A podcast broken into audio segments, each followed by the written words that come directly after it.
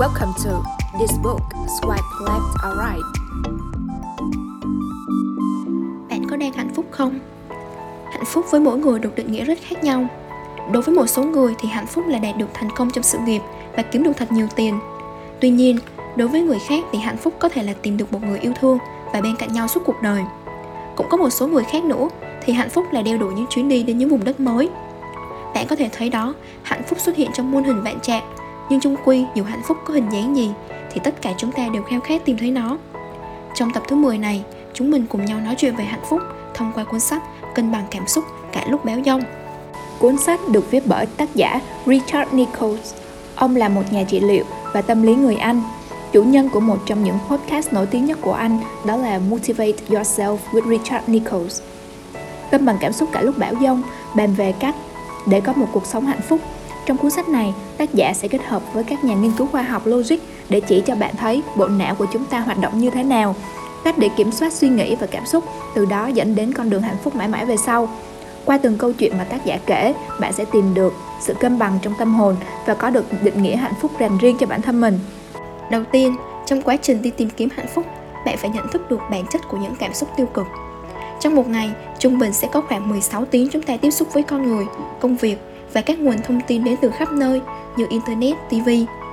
Việc tiếp xúc với quá nhiều nguồn thông tin như vậy khiến cho bạn vô hình tiếp nhận các nguồn năng lượng cả tích cực cả tiêu cực từ người khác mang lại, mà nếu không biết cách kiểm soát giữa hai nguồn năng lượng đó sẽ dễ làm cho bạn bị mất cân bằng.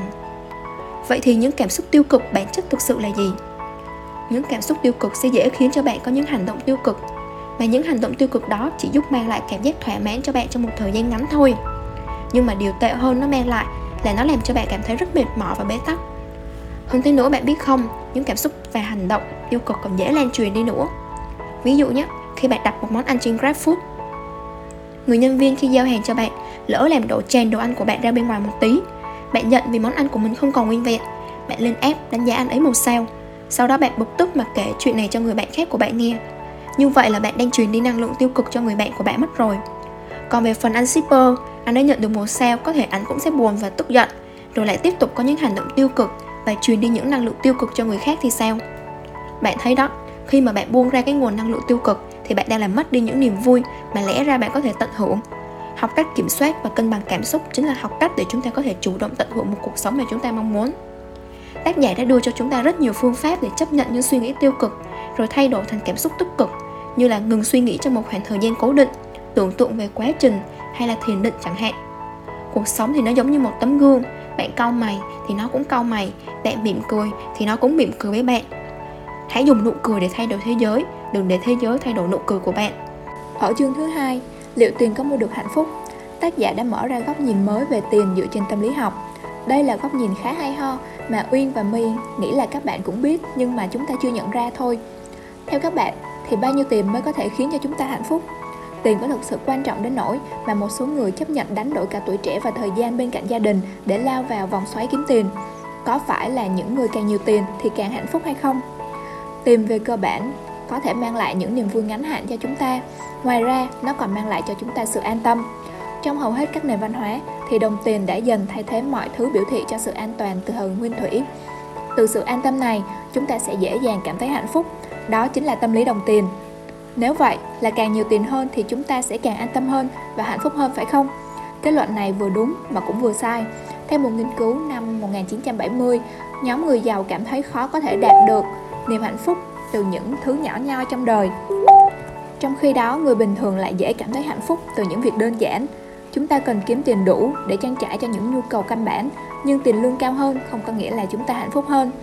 Vậy thì, thay vì tập trung và lao đầu vào kiếm tiền, chúng ta hãy thử thay đổi góc nhìn và tập trung vào cách tiêu tiền để mang lại hạnh phúc thử nhé. Để có hạnh phúc, ta cần tiêu tiền vào những thứ đúng đắn. Chúng ta thường hay bị cám dỗ để chạy theo vật chất như là điện thoại mới, xe mới. Nhưng những thứ này có thể mang lại cho chúng ta niềm vui. Rất nhanh thôi, chúng ta sẽ thấy nó rất là bình thường.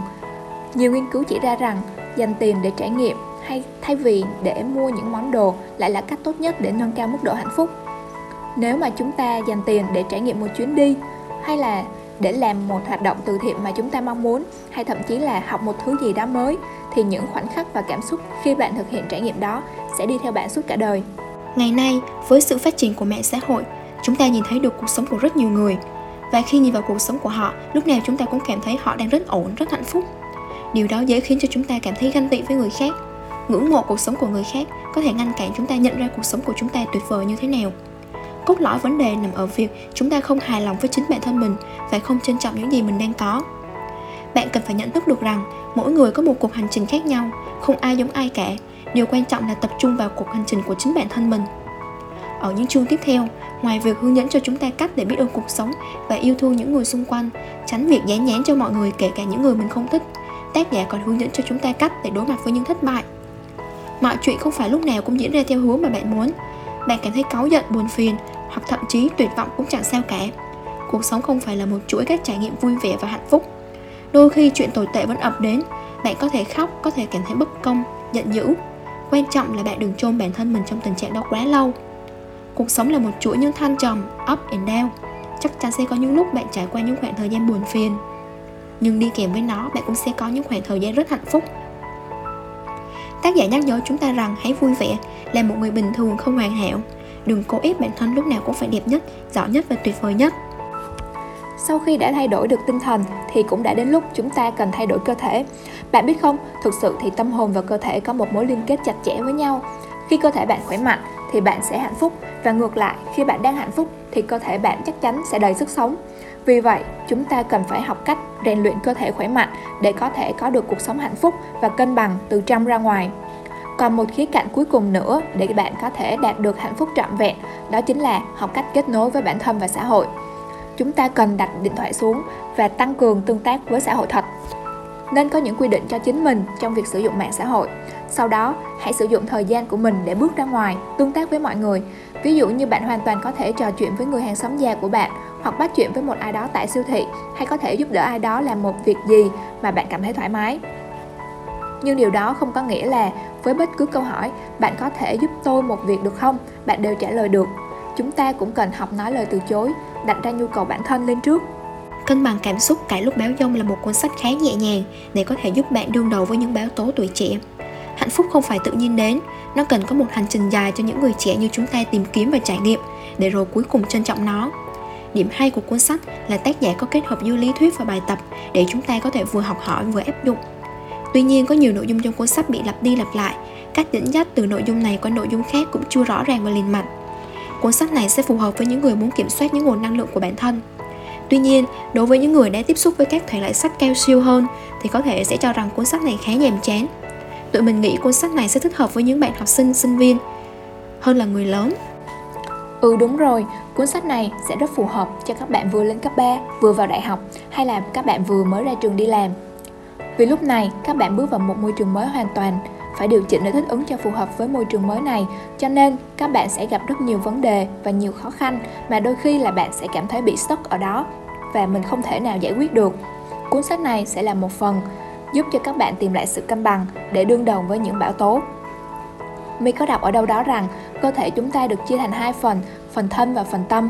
Phần thân của chúng ta được cung cấp chất dinh dưỡng bằng thực phẩm, thức ăn hàng ngày để phát triển, nhưng mà còn phần tâm thì sao? Cũng như chúng ta có các chế độ ăn khác nhau, ảnh hưởng bởi niềm tin và nền văn hóa, tâm hồn sẽ được nuôi dưỡng theo những cách riêng của nó. Những cuốn sách healing như thế này sẽ là chất dinh dưỡng, đóng vai trò giúp cho tâm hồn của chúng ta được an ủi hơn, bình tâm hơn và vững vàng đương đầu với mọi sự trong cuộc sống. Trong cuốn sách này cũng mention đầy đủ việc phát triển toàn diện cả phần thân và phần tâm để đạt được hạnh phúc trọn vẹn. My nghĩ không chỉ My mà tất cả các bạn đều đồng ý rằng cơ thể hạnh phúc, tâm hồn hạnh phúc. Thực ra, đọc cuốn Cân bằng cảm xúc cả lúc bão giông này, My không thấy những kiến thức mới cho bản thân mình, nhưng nó như giúp My nhắc nhở bản thân thêm một lần nữa. Các điều tưởng chừng như đơn giản nhưng lại giúp ích cho ta rất nhiều trên chặng đường đi tìm kiếm hạnh phúc.